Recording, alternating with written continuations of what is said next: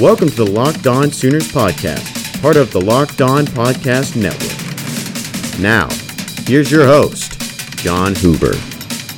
It is Locked On Sooners, your daily Oklahoma Sooners podcast, part of the Locked On Podcast Network. I'm John Hoover, and for the next 30 minutes, I am in your ear. It's Tuesday, October 1st. Yay, October's finally here, my favorite month. And we do this every day. If you call yourself a Sooners fan, well, then you need to tell your friends, tell your family, heck, tell your iguana that you are locked on Sooners. Again, I'm John Hoover from 1077 The Franchise in Oklahoma City, 1079 The Franchise Tulsa. You can read my OU coverage and more at thefranchiseok.com, my Big 12 coverage at sportingnews.com. I'm at the games, I'm at the press conferences, I interview the players, I interview the coaches, I put it all together for you right here every day in the Locked On Sooners podcast. We dive into the games, we talk about the roster, the injuries, the transfer portal, we get a little recruiting on there, we go around the Big 12, we check in with the Sooners in the NFL every week. We'll talk about top 25 polls, we'll talk about the college football playoff rankings when they come around. We'll talk about the Heisman and a whole lot more. Here's what I want you to do right now. Follow me on Twitter at John E. Hoover. Find me on Facebook, Johnny Hoover Media, and find me on YouTube. You're going to want to do this at John Hoover. And of course, again, you can find my columns, blogs, and everything else I do at thefranchiseok.com. It's Tuesday, so we're going to really pull apart yesterday's Lincoln Riley press conference. We heard from Jalen Hurts, we talked to Alex Grinch, Neville Gallimore, and lots of others. If you want to watch those interviews, now listen, check out my YouTube channel. Just search for John Hoover, you'll find him. Today, I want to go into what Lincoln Riley said yesterday about the defense not really being tested yet, about what he said about the offensive line, you know, the shuffled offensive line, how those guys played against Texas Tech, uh, about why he thinks Jalen Hurts has to get even better, whether the suspension of Cal Sutherland and the performance of Gabe Brkic on Saturday against Tech might have reopened the place kicker competition, and what he thinks about the Mad Hatter himself, Les Miles. So let's get this thing started. All right, first things first. The Sooners are at Kansas this week, 11 a.m. on ABC. If you're not going, I'll be there. OU's 4 0. They're ranked number 4 in the coaches poll, number 6 in the AP poll. Sooners are 35 point favorite against KU, according to VegasInsider.com. KU is now 2 and 3 after losing last week to TCU at TCU 51 to 14. Pitiful performance by the Jayhawks. KU is probably better, I think we can all agree, than what they've been, but let's be honest, they're just not very good, not right now. And get this Khalil Herbert, the team's leading rusher and top all purpose yardage guy, he's gone. Probably for the year, it sounds like, because of what Les Miles called personal reasons. Les didn't go into too much detail. He kept putting it off and avoiding the question, and I get it. But he seemed to indicate that Herbert would not be back. That leaves Pooka Williams in the backfield, and KU KU probably thinks that's enough. All Pooka did last year against the Sooners was rush for 252 yards in that debacle in Norman, 55-40. Carter Stanley has been pretty good at quarterback. 65% of his passes are being completed. Andrew Parchment has been one of the Big 12's best receivers. Mike Lee is a big time safety for the Jayhawks. He's a guy that Lincoln Riley singled out on Monday, but, but, looks like he's going to miss this game with an injury. Also, Kansas leading tackler Dru Prox appears to be on the shelf for this game, according to what Les Miles said Monday at his weekly press conference. So looks like two of KU's top three tacklers are out for this game.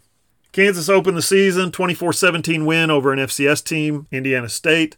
Then the following week, they come up and they host Coastal Carolina and somehow lose that game 12 to 7. So any momentum Kansas had after beating an FCS team by a touchdown in the opener was absolutely wasted when they lose the following week at home to Coastal Carolina. Looks like they're getting ready to have one of the worst seasons ever. And what do they do the following week, September 13th? They go on the road and they absolutely crush Boston College. They fell they were 21 point underdogs.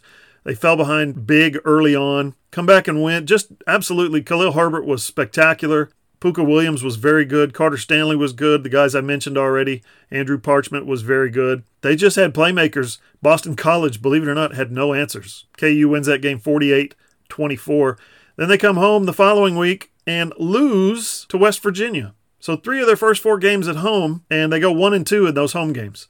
Lost to a bad West Virginia team. Uh, Mountaineers are going to have a really hard time winning some games this year, but they were better than Kansas on that day. Good enough to win that game. Then the Jayhawks go to, we mentioned previously, Amon G. Carter Stadium down in Fort Worth and just get ramrodded 51 to 14. Not a good day for the Jayhawks. Uh, you could tell Les Miles was really disappointed. Not probably as disappointed as he was after the Coastal Carolina loss. That was a that was a bit of a shocker, and I think it really might might have opened Les's eyes. This was back on September 7th for how bad Kansas football program has been and what a rebuild they face. Okay, here's the bottom line. Kansas hasn't beaten a top 10 team since the 2008 Orange Bowl when they beat Virginia Tech. They haven't beaten a ranked Oklahoma football team since 1995. So put those two things together and just take a look at their results this year. Take a look at the two teams that you've seen, the product on the field. It's not going to happen this year either. I've said it before Oklahoma is not necessarily playing Kansas this week, okay? They're playing Texas. And I don't mean they're looking ahead to Texas, I don't mean they're preparing for Texas. They probably are. They might be a little bit. You don't want to slip up against KU and have it bite you later in the season, obviously. But no, what I'm getting at is if they're going to beat Texas next week in the Cotton Bowl, they have to continue to improve. They have to play to a standard. They have to hit that standard. They have to tackle better. They have to cover better. They have to block better. They have to read the defenses better. They have to run the football better, uh, catch the ball in traffic better everything, all the stuff that you've seen on the football field that makes you say, Ooh, I wish Oklahoma hadn't done that, or Ooh, they could have done this better. Those are the things that when you think about next week, the cauldron that is the Cotton Bowl, the fist fight that is the Red River rivalry, if Oklahoma doesn't improve at those little things that you think you've seen, at those little regrets that you wish the team had done better during the first three games, four games of the season, if they don't do those better against Texas, they can lose that game. Don't forget to follow the Locked On Sooners Twitter account at Locked On Sooners. When we get back, we're going to pull apart the Lincoln Riley press conference. We're really going to get into some nitty gritty. We're also going to hear a little bit from Alex Grinch, Jalen Hurts, Neville Gallimore. A couple other guys gave some press conference stuff yesterday as well. Good stuff, by the way, from Jeremiah Hall, the H-back fullback. That is a, a very cool customer at the podium, very relaxed and a friendly guy who seems to really embrace that role, not just playing fullback, but standing at the podium in front of a room full of media. That was a fun deal yesterday. If you haven't seen that or haven't heard that, go to my YouTube page, again, John Hoover, or just go to thefranchiseok.com, uh, click on the Jalen Hurts story, which I had a lot of fun writing, and you, you need to check that out as well about his progression, not a football player, but as a quarterback. Second segment coming up right after this. Real quick, I want to tell you about our friends at Vivid Seats. Make a memory that lasts a lifetime and let the Vivid Seats app help you get to your favorite live event. Enter promo code KICKOFF at checkout to receive a discount of up to $100. That's Vivid Seats. March Madness is right around the corner. If you want to win your office pool, you need to stay caught up with all the college basketball action with the Locked On College Basketball Podcast. Every Monday, Andy Patton and Isaac Shade recap the biggest stories in college basketball, keep you up to date on the NCAA tournament bubble, and get you ready for the upcoming week of games. From the Big East to the Mountain West and everywhere in between, Andy and Isaac have college hoops covered on the Locked On College Basketball Podcast. Available on YouTube and wherever you get podcasts. Part of the Locked On Podcast Network. Your team every day.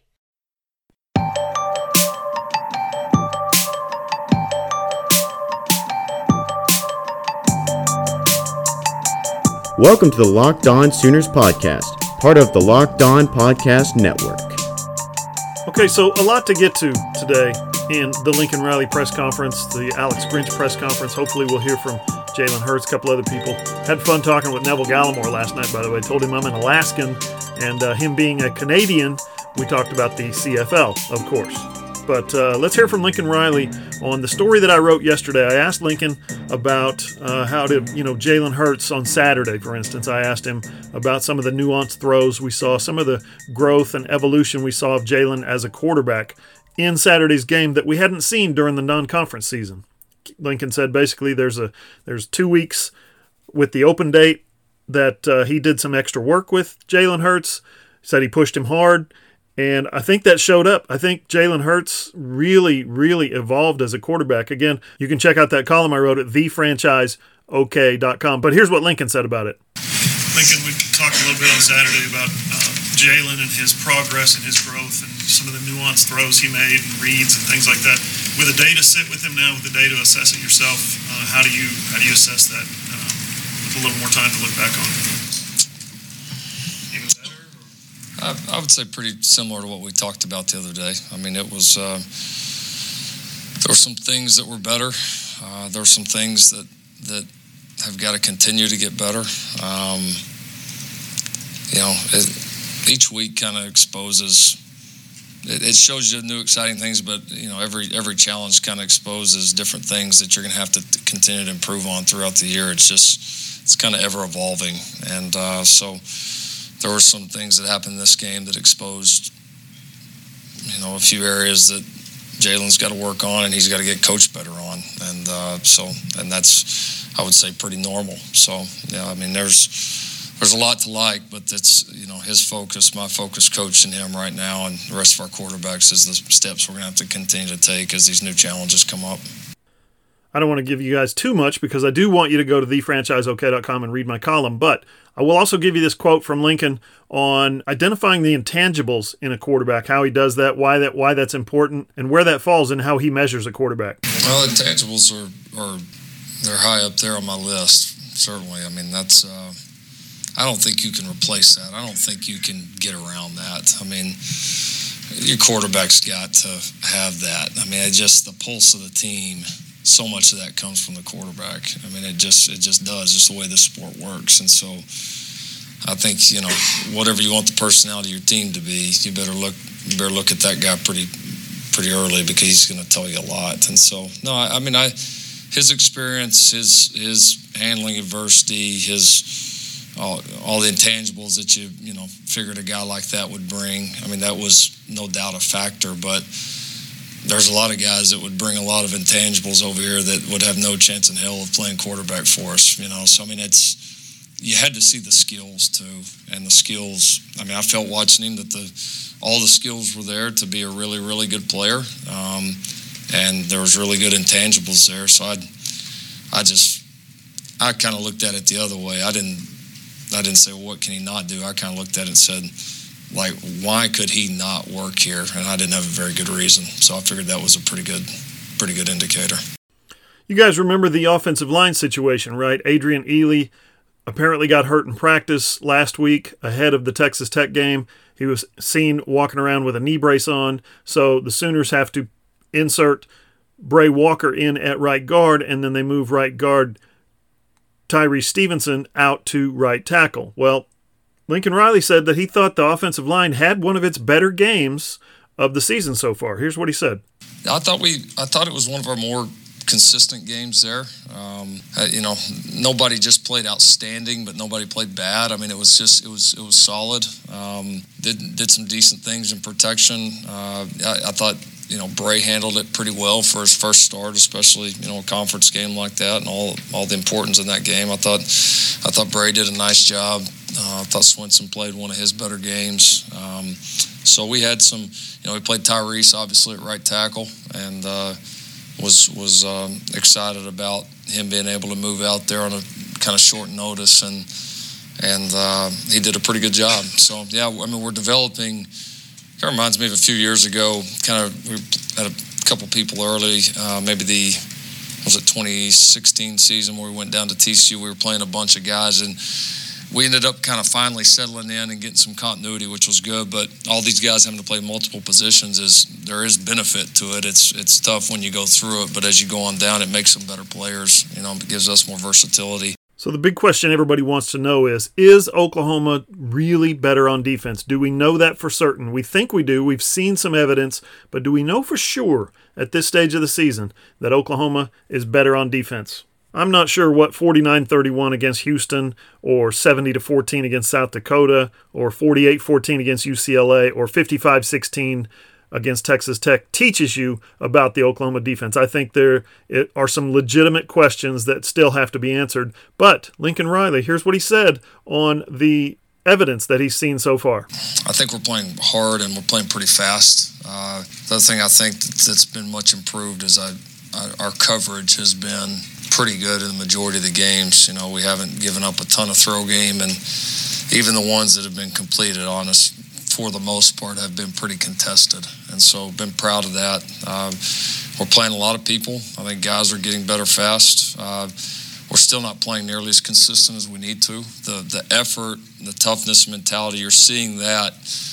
I thought this last week was probably the highest percentage of a game that we've been able to do that at a at a at a pretty good level. Um, but we're still making too many mistakes to play as good as as we're capable of. And so, you know, when you when you get playing great on any side of the ball, you you, you combined a great effort, a great mentality with with elite execution too. And right now we haven't we haven't been able to find that. We have we've been able to cover up some of the mistakes that we've made because we played we played pretty hard, and uh, we've had a lot of high effort plays, and that's that's part of playing great defense. That's a huge part, and. Uh, but as the season goes on, as we go through, we've got to continue to improve our execution, and and all three groups have got to be able to do it together. You know, this last week was an example where we did some we did some pretty good things on the back end. Maybe one of our better games uh, as a whole on the back end.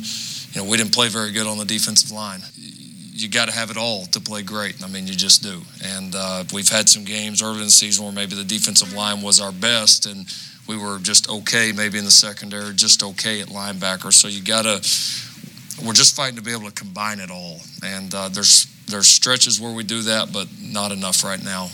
And that's exactly what I'm talking about when I say the Sooners aren't playing Kansas this week, they're playing Texas. Coming up on the Locked On Sooners podcast, we'll hear more about the defense from Alex Grinch, from Jalen Hurts, maybe a little Neville Gallimore. All that's next on the Locked On Sooners podcast, part of the Locked On Podcast Network.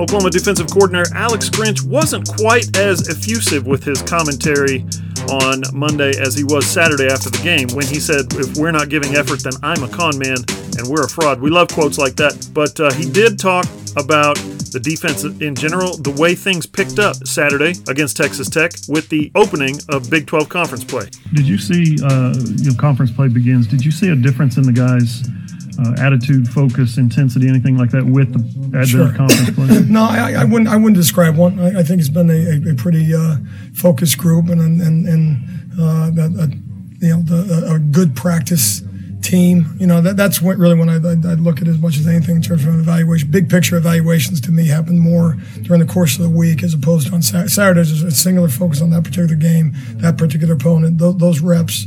Um, and that doesn't minimize it, but the, the big picture stuff is that, you know how are they attacking the week?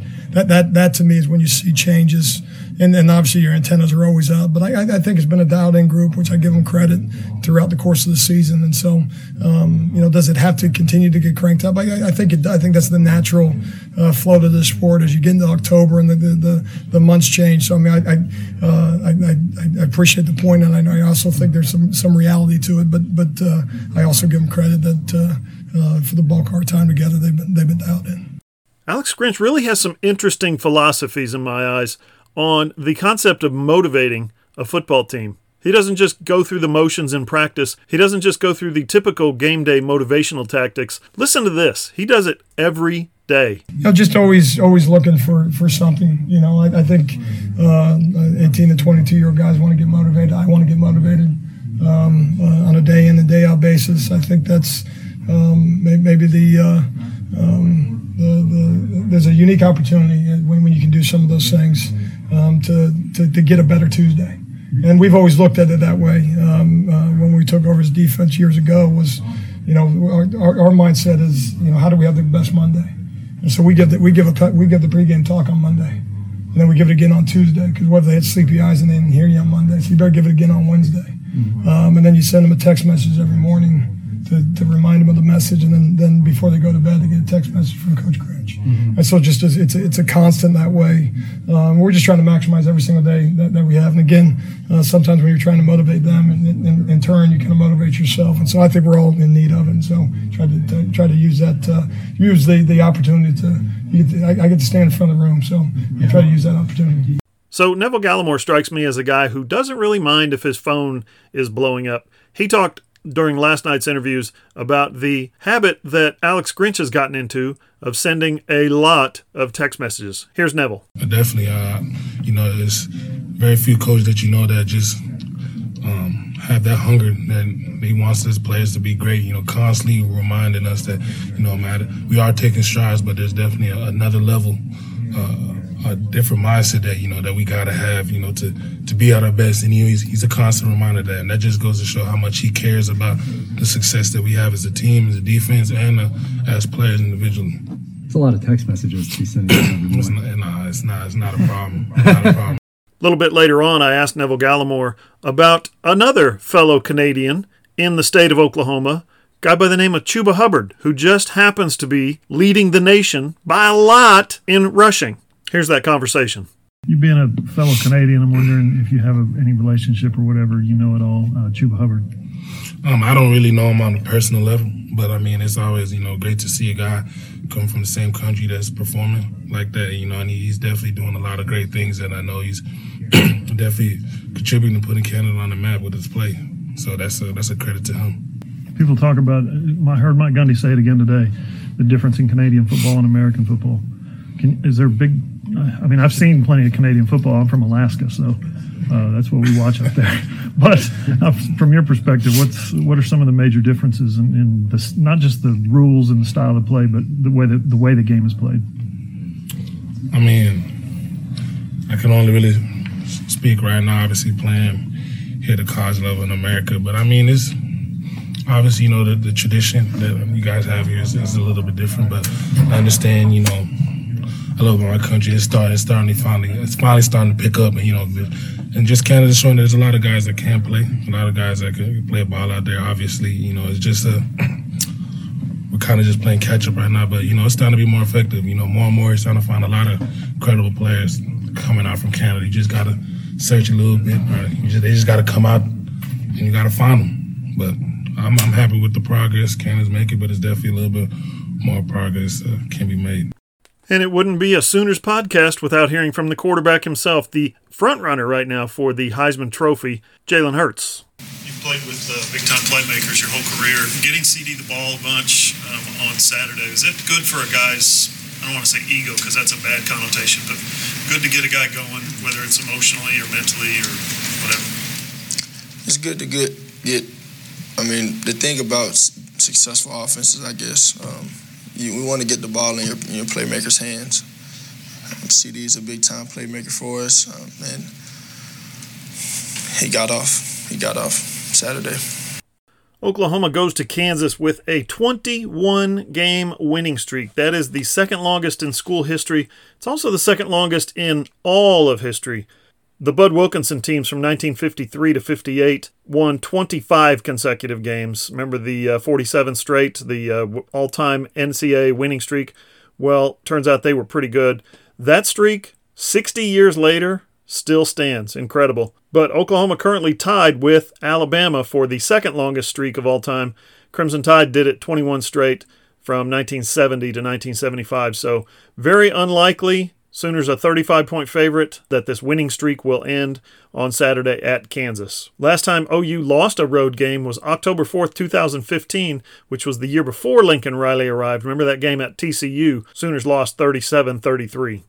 Let's finish up today's show by taking a quick trip around the Big 12. Again, TCU beats Kansas last week in Fort Worth 51 to 14. Baylor took down Iowa State 23 to 21. That game Baylor got out 20 to nothing. Iowa State came all the way back. Baylor wins it on a field goal, the first field goal of the season. And then Oklahoma State last week in Stillwater really put the hurt defensively on Kansas State. And we heard from Neville Gallimore about Chuba Hubbard. Well, that's because Chuba Hubbard went for 296 yards against the Wildcats. Pretty incredible. This week's schedule has a couple of interesting games. OU at Kansas, again, 11 a.m. That game's on ABC in Lawrence. Oklahoma State at Texas Tech. That game also 11 a.m. in Lubbock. That one's on Fox Sports 1. TCU is at Iowa State, another 11 a.m. game in Ames. That one's on ESPN 2. Texas visits West Virginia. That's a 2:30 p.m. kickoff in Morgantown. That game's on ABC. And Baylor takes a trip to Kansas State. 2:30 p.m. kickoff in Manhattan. That game on ESPN 2. Make sure you're following the Locked On Sooners Twitter account. That's at Locked On Sooners. If you're on Twitter, all the stuff that we post, all the updates, everything that I'm writing from the game, everything that's going on Twitter is going to be retweeted or tweeted out at that link at Locked On Sooners. That's it for today's show. Locked On Sooners will be back tomorrow, and with it being Wednesday, we're going to really dive deep into the Kansas Jayhawks, whether you want to or not.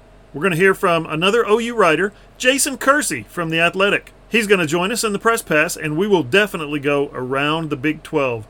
The Locked On Sooners podcast is part of the Locked On Podcast Network, your team every day.